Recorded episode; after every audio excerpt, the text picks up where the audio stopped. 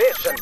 After Six Junction. After Six Junction. カルチャー界の重要人物を迎えてお話を伺うカルチャートークのコーナーです。はい、ということで今夜のゲストは花江市の藤川康彦さんです。よろしくお願いします。はい、よろしくお願いいたします。はい、花江市というね、はい、このちょっとその肩書き的に耳慣れない、はいね、あれかもしれませんけども、はい、ちょっと後ほど詳しく伺っていきたいと思います、はい藤川さんのプロフィールじゃうないさんからお願いします、はい、ご紹介します。藤川康彦さんは1961年東京生まれです。日大芸術学部演劇学科を卒業後 CM 音楽の作曲やイベントプロデューサーとして幅広く活躍されています。39歳の時に都市開発事業のイベントプロデュースを任され、世界各地の花の祭典をリサーチする上で、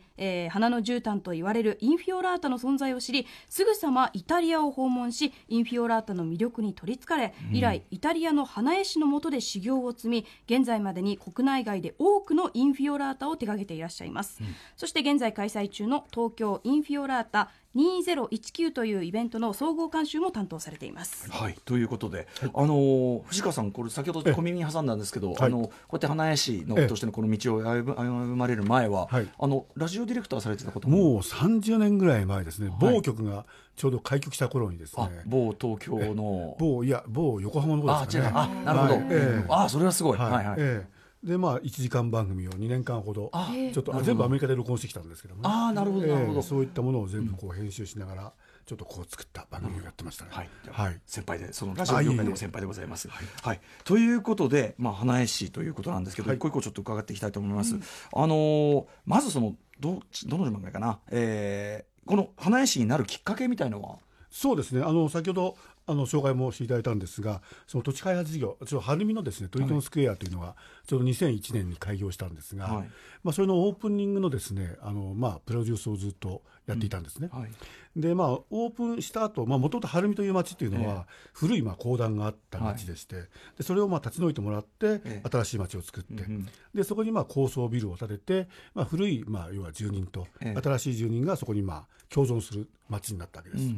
で新しい町ができて、その古い住人と新しい住人が何か一緒にですね、はい、できるお祭りを作りたいなというのを思っていて、はい、でちょっとお祭りをいろいろと、散策をしていたというか、世界のそういうのそうですね、でたまたまその晴海というのが一年中花を咲いている町というのがね、テーマで、またその時がね日本におけるイタリア年というのが行われてたんですよ、ちょうど2001年に。そうですね、じゃあちょっとイタリアネタで花ネタっていうのを探してみようかなという時にこのインフィオラータと出会ったという、たまたま要素ですね。その1年花が咲いている町晴海っていう、そのキーワードと別個にあったイタリア年っていうのと、でそれが藤川さんの中で、じゃあこれ合わせて何かできないかなって調べたら、このインフィオラータというこれに浮かび上がって、これ初めて知った時藤川さん的にどうでした？最初はですね、本当もう雑誌の片隅にちっちゃくしか載ってなかったんですよ、だからあんまりどういうものかというのはあまりよく分かんなかったんですね、ただ一番引っかかったっていうのが、市民が作るアートだっていう方が書いてあったんですよ、でそこにすぐ惹かれまして、すぐちょっとイタリアの方に連絡を取って、現地に行ってみたんですね。現地に行って実物も見たわけですか？当時はまだねシーズンじゃなかったんで、写真とかを見せてもらったんですが、それは素晴らしかったんですよ。で本当に実際に書いてあるような精巧さで、花でね、でそれがもう本当にアーティストが作るんじゃなくて、一般市民の方々が作ってるというところですごい感動しました。まさにその藤川さんが晴海でやろうとしていた市民のためのその催し物としてはこれ以上のものないというような。そうですね。インフィオラータ、改めて具体的にどういうものなのか。はい。簡単に言ってしまうと、街をキャンバスにしてですね、花とか葉っぱとか茎とか、そういった自然のものを使って大きな花絵を作る。花びらを置いたりして色を作ってって、塗り絵ですね、自然の素材を使った塗り絵みたいな形で考えてもらえばいいと思うんですが、地帯があるところにやっていくわけですね。そういったもので、もともとはこれ宗教行事なんですね、ヨーロッパの方では。で13世紀ぐらいに遡るんですけども、コルプスドミニツ、キリストのですね生誕記念日に町の司祭様が町中を練り歩くんですよ、でその時に市民がフラワーシャワーでお迎えをするというのが最初の記念でして、でそれがだんだんちょうど400年ぐらい前ですかね、サンピエトロ寺院で絵になって、はい、でそれがまあ世界中に広がってこう街にこう花の絨毯が敷かれるようになったというような形のお祭りなんですね。その花の絨毯が絵になるってこれが不思議じゃないですか。ですか、あの花の絨毯がこう、はい、あの花をまくっていうところまではなんとなく分かるんだけど、はいはい、それを絵にするっていう発想が、そうですね、それはさすがやっぱりこうヨーロッパというかイタリアの文化だなというふうに思いましたね。それはあの宗教が書かれているわけですか。はい、そうですそうです、うん、基本はもう全部宗教がですね、向こうは、うん、宗教が書かれている上を、はい、その期日になったらその司祭がこう歩いて、はいはい、そうです、パレードをしていくんですね。はい、当然、歩いた後はせっかく作った、これはインフィオラータお花絵はどうなっちゃうんですか。結局ですね、あの僕らはこうアート作品としてこう作るじゃないですか、でも彼らはその町の司祭様に歩いてもらうために作るんですよ。だから本当に絨毯なんですね。あ、だからどうぞお歩きする採用だし、はい、まあ儀式性のが高いから、うん、だからそれがこうちっちゃいこと自体も含めて儀式であるというか、それがもうあの究極の目的というか、なるほど、はい、その儚さっていうのもなかなかすごいですね。そうですね、ですので向こうではエフェメラルアートって呼ばれてるんですよ。何アート？エフェメラルアート、はい、限りある命のアートという感じですね。はい、ですのでその瞬間のこの美しさをこう楽しむアートなんですね。いやこれでもすごく、でもお話伺ってるとすごく綺麗なのと同時に、やっぱりそのカトリックのその風習とすごく結びついたものだから、それを日本にこう藤川さん持ってくるっていう時になかなか難しさもあるんじゃないかなと思うんですけど。結構それは結構すんなりきましたね。なぜだろうと思うんですけど、ただ今ですね、一応国際連盟というのは実はあって、世界50カ国ぐらいが加盟してるんですけども、僕もその理事を今やってるんですが、大体2年に1回国際会議っていうのが行われてですね、で大体そこで結構いつも議題になるのはやっぱり観光なんですよ。この花絵文化と観光文化というのをどうやって融合させていくか、そこが今一番の課題でして、昔はそこの町のお祭りでよかったんですけども、やはりこう世界中からいろんな人たちがこう来るようになって、いかにそこの町にこう観光としてこの一つのコンテンツにしていくかっていうところを、どうしていったらいいんだろうかというところを議題になるんですが、そこでいうと日本は今最先端で、あくまでも観光文化としてこれをやっている、開かれたものとしてやっていこうっていうのは、じゃあそこはコンセンサスがあると。その絵師、花絵師さんっていうのは世界的にもイタリアにはいっぱいいるということですか。そうですね、それを職業にしている人間というのはいないんですが、ただ結局向こうはですね、もう本当にもう何百年という伝統文化ですので、もうずっと引き継がれているものですよね。ですので技術も確かに素晴らしいですし、ただ僕の場合はそういうイベントっていう形でやってますんで、商売に成り立っているという形なんですが、ですが日本では僕だけですからね。藤川さんぐらいしかインフィオラータの花絵師っていうのはいないということなんですかね。でこれじゃあインフィオラータ、どういう手順でちょっと作っていくのかっていうのを改めて具体的にちょっと教えていただけます。はい、最初にこうデザインを作るんですけども、実はこのデザインって結構なかなか難しくてですね、ただ絵を描けばいいというわけではなくて、大体花の色っていうのは6色ぐらいしかないんですよ。でない色っていうのは大体カラーサンドという砂を使うんですが、大体合計で10色から12色ぐらいの色を組み合わせて絵を作っていくわけですね。なるほど。ですので、その色のコントラストをいかにこうはっきり出すかっていうのが一番。普通の絵のように自由に色を使えるわけではなくて、限られた中で、しかもこうやっぱりパッとこう透明にも目に鮮やかなように作らなきゃいけないっていう。そうですね、例えば赤と濃いピンクが取り合わせだったらあまり目立たないじゃないですか。あと黄色とオレンジとかね、そういうところをうまく組み合わせながらこう絵を作っていくっていうのは大事なんですね。なるほど。じゃあもう下絵の段階からそういうことも考慮しながらと。で大体絵が出来上がると、じゃあその絵に関してじゃあこの色の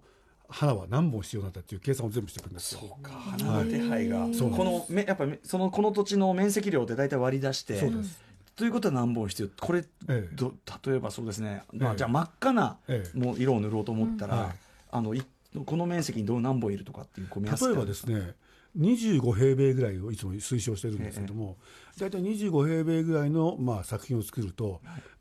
部分的にはカラーサンドも使っていくんですけども、大体花で作るのが大体6000本から多い時は9000本ぐらい。なるほど。一番ネギですね。向いてる花とかあるんですか。向いてるというのは花の種類で、それをね午前中向くんですよ、みんなで。向いてるというか花絵に適した花、花の種類、適した種類、花ですね。花は大体色数のある花っていうのはやっぱり考えると、バラとか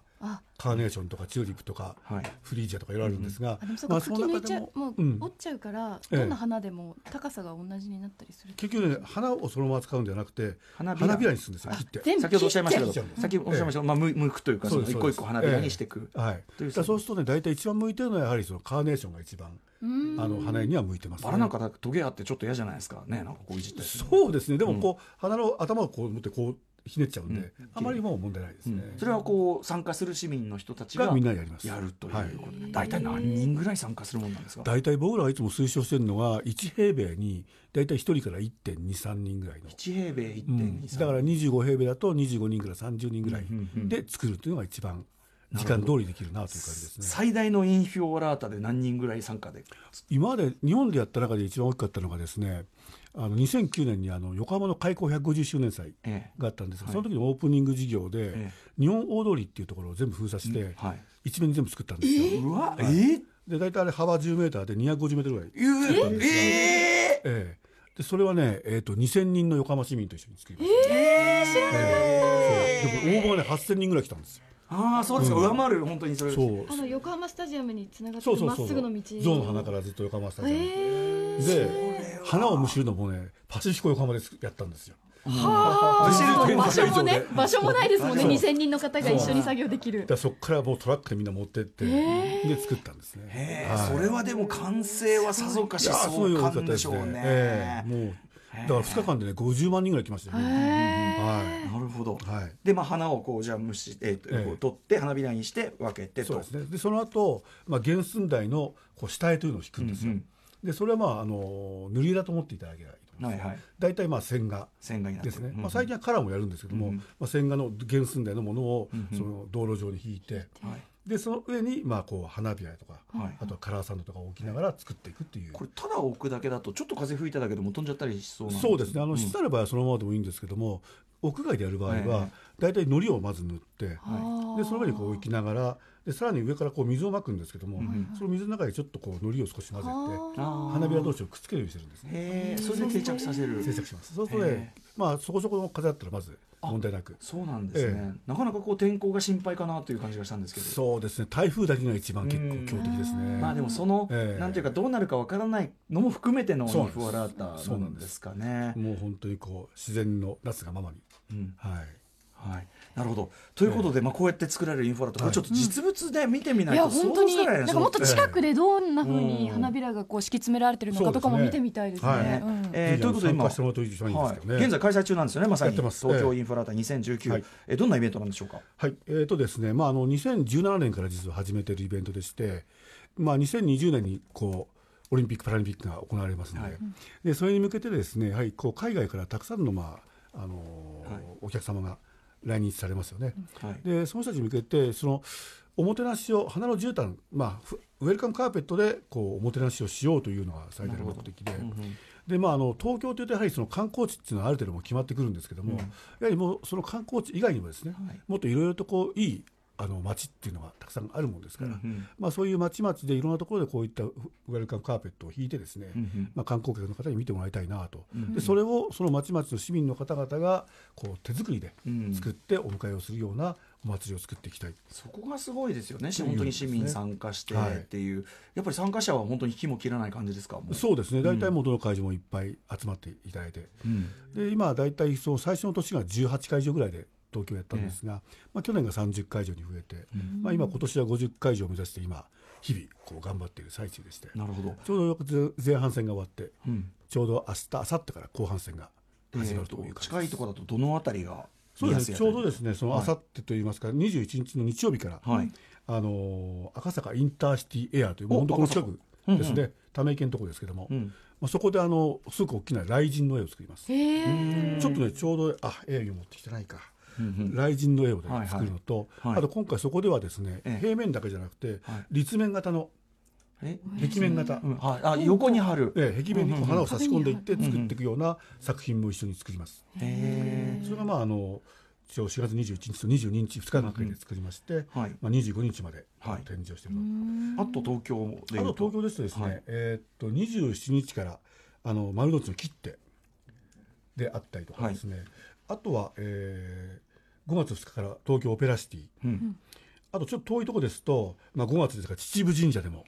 ちょうど今芝桜が綺麗な時期なんですけども、まあ、そこで作ったりとか。それぞれ当然柄は変わって全部柄違いますね、大きさも違うしっていう、これなかなかあれですね、藤川さんが一人で仕切るの大変ですねこれ。まあ、僕が全部仕切るとなかなか難しいんで、まあ、うちのスタッフであるとか、そういう人間がまあこう各現場に行って、なるほど、で僕はまあ大体総合監修という形でたずらさせていただいているという状況です。参加したいなという時はどうすればいいんですか？オフィシャルホームページがありますんで、まあ、そちらの方をちょっと見ていただいて、東京インフィラータで検索していただくと出てきますので、まあ、では近場のあれで、ここでちょうどいいのやってるなって言ったら、行って、まあ、その花を取るところから、そうですね、で貼り付けるという作業があって、ちょうどもう赤坂インターシティはもう生地が迫ってるんでいっぱいなんですが、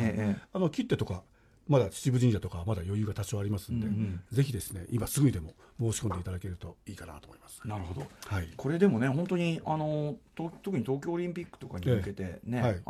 ろんな場所でいろんな催し物をやるわけだから、そこでやっぱりこういう呼び物が1個あるっていうのはすごくいい。そう、僕ね夢がね実はあって、このオリンピックが決まった時に、